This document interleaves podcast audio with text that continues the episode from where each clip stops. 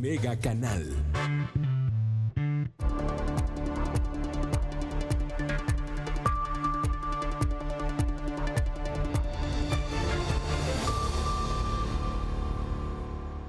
Gracias por estar con nosotros, gracias por estar en nuestro eh, Mega Noticias Vespertino, gracias por acompañarnos esta tarde. Ya lo sabe, estamos transmitiendo totalmente en vivo para usted a través del canal 151 de Megacable. Estamos también en Facebook Live. En esta red social usted nos encuentra como Mega Noticias Colima. Ahí tenemos todos nuestros contenidos, todas nuestras notas, toda la información, toda la información para usted. Así que ya lo sabe, estamos en Facebook y también estamos grabando, estamos grabando este contenido para que usted eh, lo escuche, tenga el audio a eso de las 3.40 de la tarde a través de la plataforma de Spotify. Así que para que se quede que se quede con nosotros. En la mañana platicamos en nuestro primer corte informativo de Mega Noticias Colima precisamente sobre la situación, la situación de COVID en el estado la situación de los casos, cómo están las, las cosas, válgame la redundancia, los discursos de las autoridades.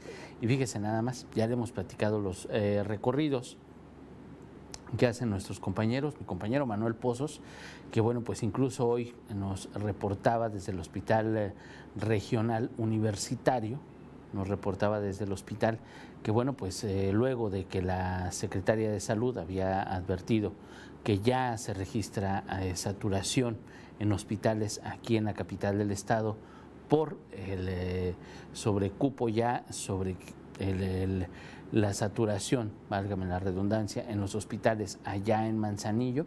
Bueno, pues verificamos esta situación, ya vimos cómo están las cosas y bueno, pues este tema de salud que ha sido invariablemente muy importante eh, para todos, que bueno, pues hay que tomarlo muy en cuenta. Y fíjese, y a todo esto voy, a todo esto voy para platicarle. Hace rato hacemos un recorrido por calles del centro de la, de la ciudad y pues platicaba con mis compañeros precisamente que podemos ver aquí en el centro de Colima, por ejemplo, si vamos a Villa de Álvarez puede ser otra situación muy diferente, pero por ejemplo aquí en el centro de Colima, en la calle Madero, todos como si nada. Los negocios abiertos, toda la situación normal, personas con niños, adultos mayores. Del uso de cubrebocas, sí, y lo platicábamos aquí en, corto, sí hay más personas que usan cubrebocas, pero aún así es muchísima la gente, muchísima la gente que no usa, que no usa el cubrebocas. Hay muchas personas, platicábamos también con personas dueños de negocios, que bueno, pues hay quienes llegan a comprar o llegan a preguntar sobre algún producto y se ofenden si les dicen que tienen que usar cubrebocas. Y la verdad es que pues han ocurrido agresiones hacia las personas que están atendiendo los negocios. Han ocurrido agresiones a las personas que están atendiendo tiendas de conveniencia. De verdad que estamos más intolerantes cada vez. Pues creo que es algo que tenemos que controlarnos. Y le digo porque nos llegan las llamadas, nos llegan los mensajes, oye Ulises, oye, es que está pasando esto. Y pues ahí tiene usted y se lo podemos presentar en los noticieros, vamos y preguntamos, y preguntamos a las personas y pues obviamente pues nadie es agresivo, nadie es violento. Le digo, nos pasa con el transporte público. Cuando fuimos y grabamos taxis, cuando vimos cuál es la situación con los taxistas, sin grabarlos, sin cámara en mano, pues sí nos damos cuenta que de 10 taxistas a lo mejor dos usan cubrebocas. Pero los otros ocho, no, para nada hasta que ven que sacamos la cámara y hasta que ven que somos de Mega Noticias, entonces dicen chin y se lo ponen rapidísimo. No tendría por qué ser así. Tendría que ser un artículo de uso cotidiano, tendría que ser un artículo de uso común, de uso diario, más por la situación que estamos viviendo ahorita, más por esta situación que estamos viviendo y que puede incluso puede agravarse. Y podría ocurrir, digo, esperemos que no pase, pero, pero podría ocurrir que el cierre de negocios pues sea obligado.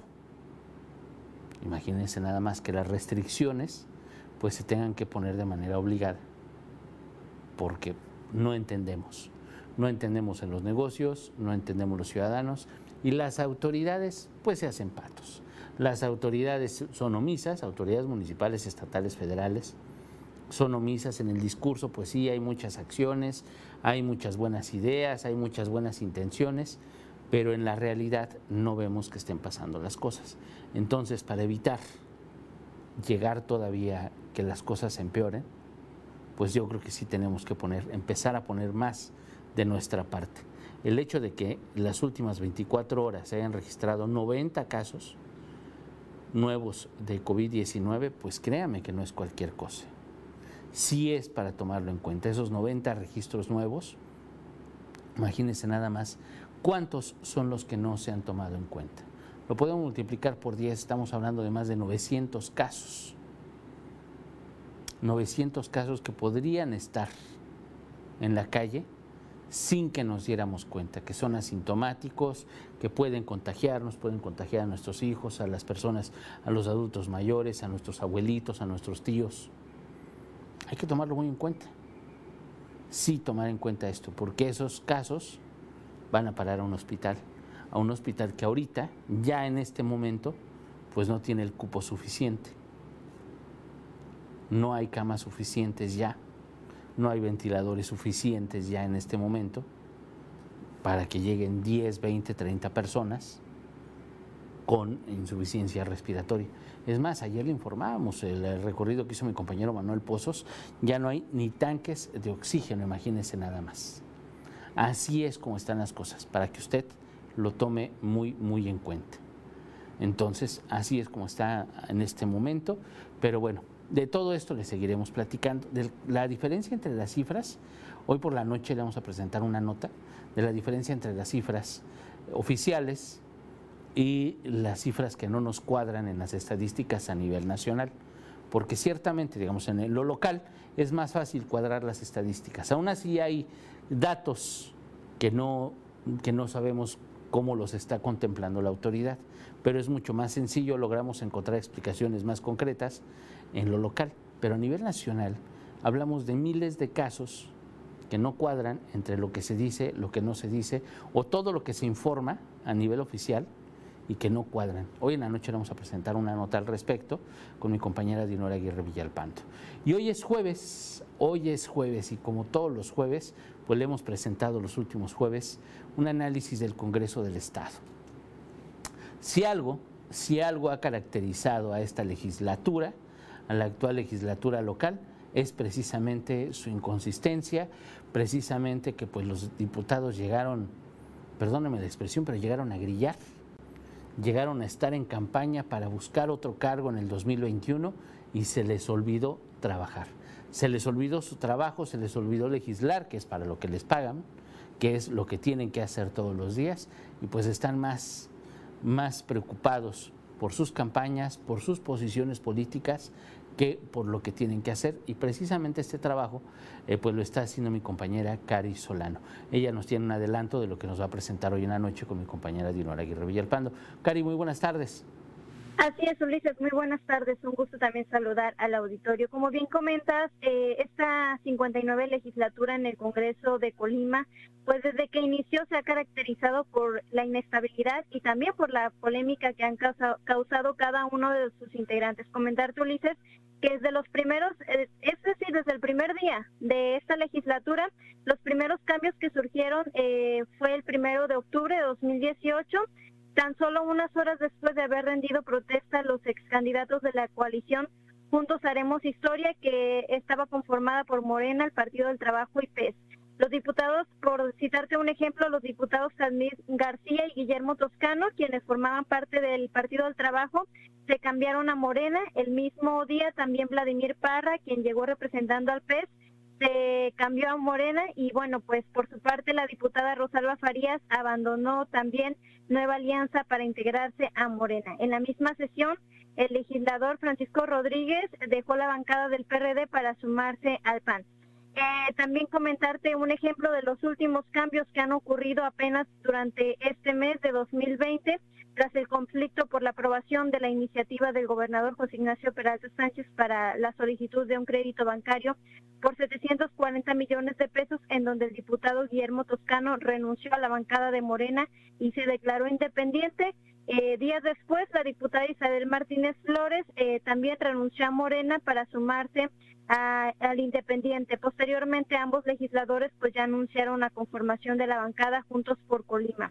Entre estos cambios platicamos con un politólogo, eh, con el politólogo Salvador González Villa, quien es también investigador de la Facultad de Ciencias Políticas de la Universidad de Colima. Él sugiere que los cambios en el Congreso local y toda esta división política que existe eh, desde el inicio de la 59 legislatura se debe a un posible reacomodo de las fuerzas políticas previo al proceso electoral de 2021. Incluso él señaló que la iniciativa del gobernador por este crédito que comentábamos hace unos momentos y su aprobación por parte del Poder Legislativo también tiene un trasfondo político que se presta a diferentes interpretaciones, pues recordemos que en las próximas elecciones de 2021 eh, se disputarán la gubernatura y por ello es que se están realizando todos estos reacomodos. Incluso él señalaba que desde un principio de esta legislatura los diputados se han enfocado por sus campañas políticas, por llevar una campaña política más allá del trabajo que realmente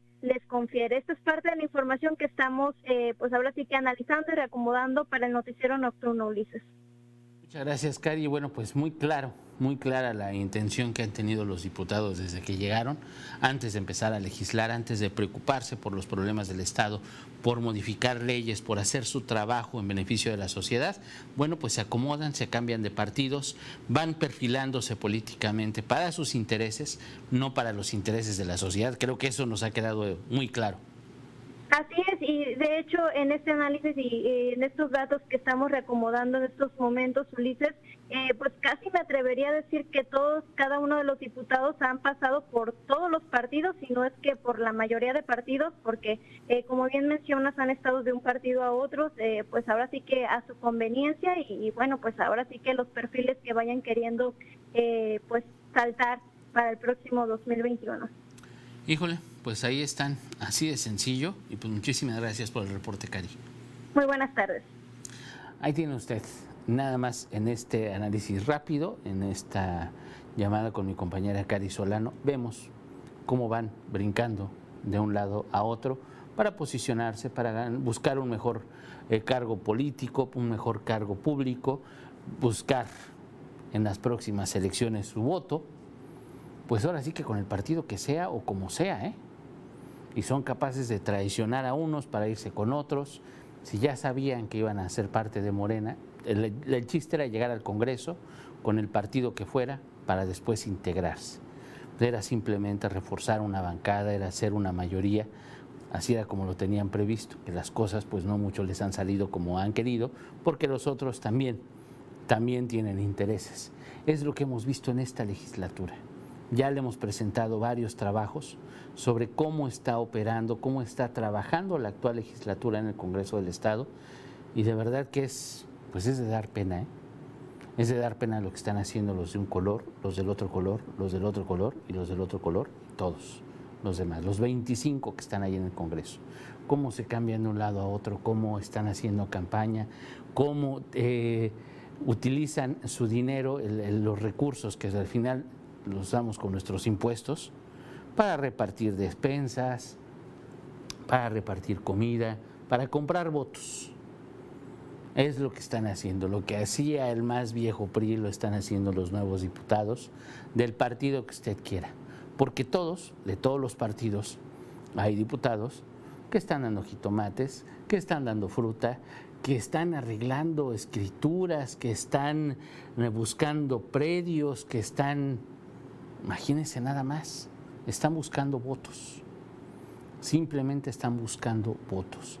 Y le digo, y lo peor es que es del partido que usted quiera ver. Ahora, eso es lo que está en el Congreso.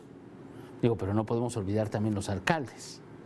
Los alcaldes que buscan otro cargo, porque son muy evidentes, los que están más en los medios, los que tienen más propuesta, los que están, los que salen más en la foto los que presumen más lo que dicen que están haciendo. Y es porque tienen ciertos intereses, no es porque la sociedad les importe. Veamos, ya, ya vimos cuáles son las iniciativas que están tomando en cuenta los diputados, qué es lo que han legislado los diputados, qué han dejado de lado los diputados. ¿Y qué han hecho los diputados? Pues nada más para sacar raja política, nada más para utilizarlo políticamente. El tema de Mario Anguiano, del exgobernador Mario Anguiano, los 638 millones, la multa de 500 millones de pesos, ¿en qué quedó? Fue el golpeteo nada más para el gobernador actual, se acabó el tema. Ya nadie dijo nada. ¿Le cobraron? No, no le cobraron. ¿Me está pagando en abonos? Pues no sé si está pagando en abonos, si le están cobrando como si fueran cobradores de, de, las tiendas que hablan a las 7 de la mañana, a las 9 de la mañana, hasta las 11 de la noche. No sabemos nada de eso. Pero eso sí hicieron un escandalazo mediático nada más.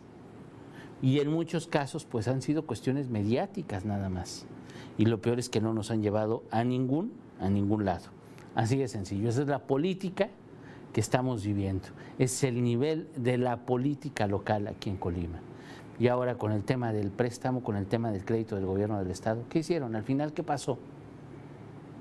No tuvieron la capacidad los diputados para frenarlo en la, en la legislatura, en la tribuna, con los consensos, con foros, como deberían de hacerlo los diputados. Que fueron, van y se enfrentan a la policía, se ponen de modo para, para, para la foto, para victimizarse, y fue más lamentable verlos victimizados sin razón. Ese es su nivel de política. Con eso quisieron frenar un crédito. Y la verdad es que no. Digo, si son oposición o si quieren lograr algo, no tiene que ser así. Entre los diputados pueden hacer muchas cosas, y más si supone que son mayoría. Y la verdad es que pues no, no lograron nada. No han logrado absolutamente nada. Y el sabor que nos dejan a los ciudadanos, olvídese, que es todavía peor pero ese es el nivel, le insisto, el nivel de la política que tenemos aquí en Colima. Y vámonos a otro tema, fíjese nada más. Ahorita nos vamos a enlazar con mi compañero Manuel Pozos. Muchos casos le hemos platicado de negligencias, de falta de información, de opacidad, de muchas este, dependencias. Le vamos a hablar un caso, imagínense nada más, la Fiscalía General del Estado. Usted recordará aquel eh, motín en el que murieron varios reos, eh, uno de tantos que han ocurrido aquí en el Cerezo de Colima, que bueno, pues ya se han anunciado cambios, ya ha habido cambios al interior, por lo pronto pues ya llevamos más de un mes sin un, sin un motín, sin un hecho delictivo al interior del Cerezo, por lo menos no que nos hemos enterado, no quiere decir que no hayan ocurrido, también eso es para mencionarlo totalmente. Pero bueno, en uno de estos casos, uno de los reos que murió, pues sus familiares buscaron información con la fiscalía, buscaron información en el cerezo, buscaron información por todos lados y ¿qué cree que les han dicho? ¿Qué cree que se ha resuelto? Nada. Como ocurre todos, todos, todos los días y con tantos casos aquí en Colima, no pasa absolutamente nada. ¿Cuáles son las investigaciones? ¿Qué es lo que ha pasado? Nada. Los familiares, las personas, los familiares directos de las víctimas, ¿qué información tienen? Nada. ¿Qué les queda? Quedarse callados. ¿Qué les queda? Pues nada más saber que no pasa nada. Pero nos va a platicar, nos va a dar un adelanto de esta historia que le presentaremos hoy por la noche mi compañero Manuel Pozos. Manuel, muy buenas tardes. ¿Qué tal? Muy buenas tardes, este, Ulises.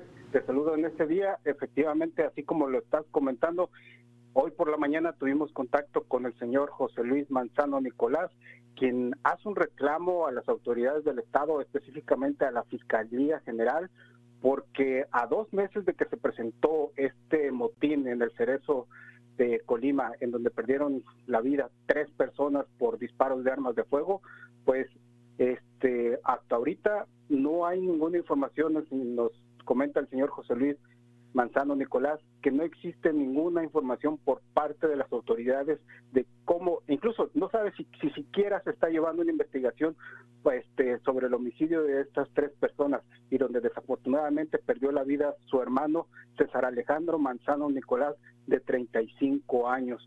Dice el señor José Luis, nos explicó que únicamente lo, lo que recibió fue el certificado de, de defunción es el único documento que ha recibido desde entonces.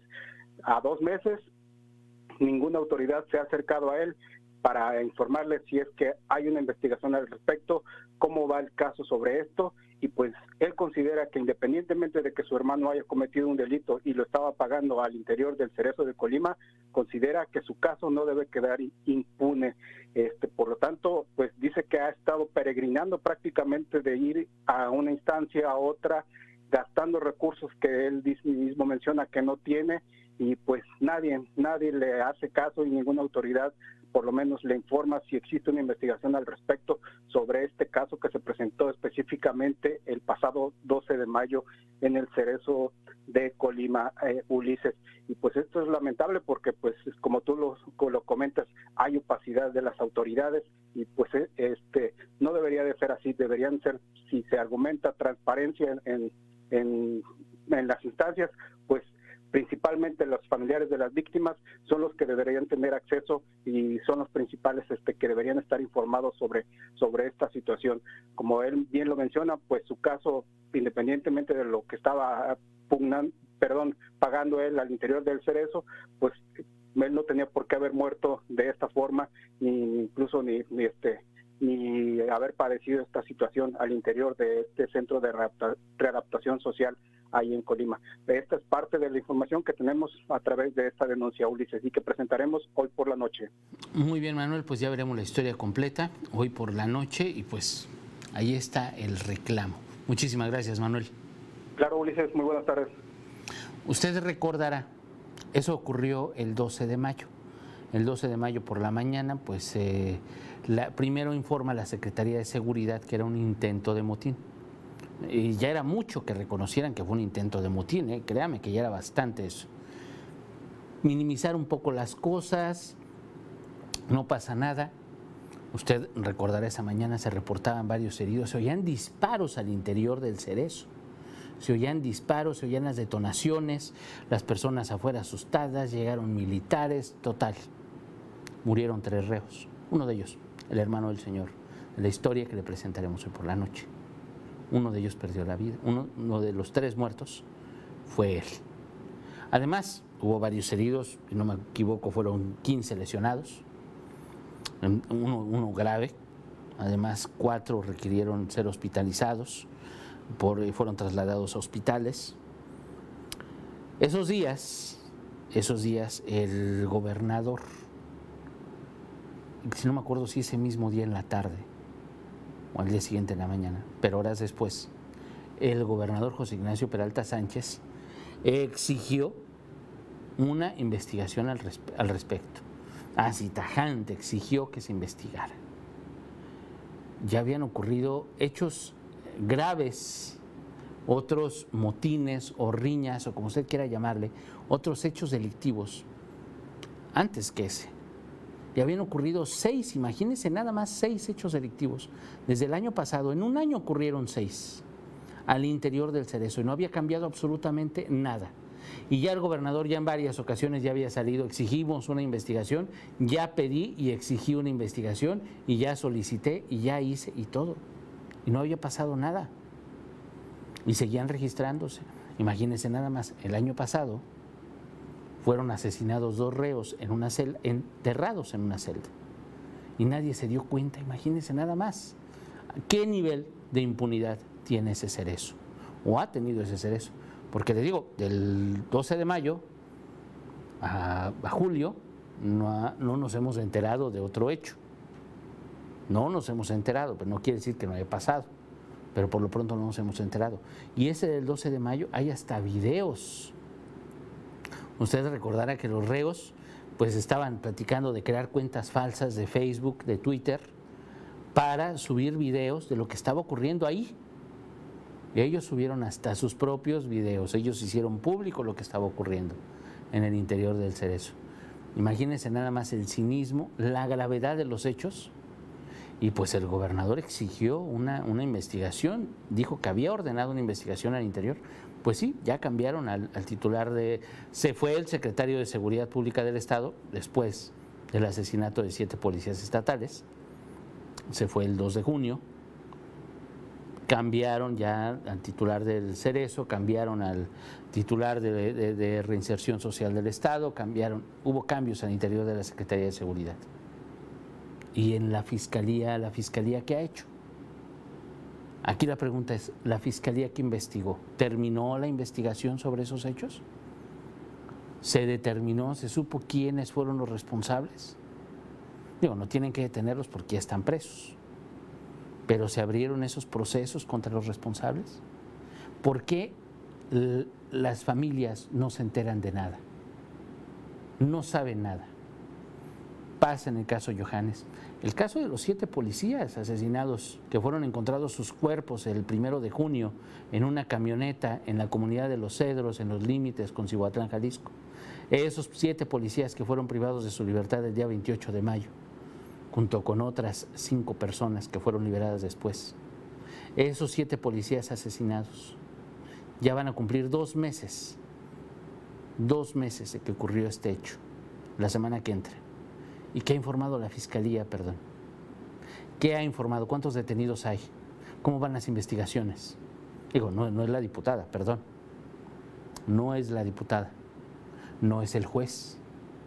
Que esos casos ya están resueltos casi, casi. Ya se tiene móviles, ya se sabe qué pasó, cómo estuvo, llegó la Fiscalía General de la República, eso sí.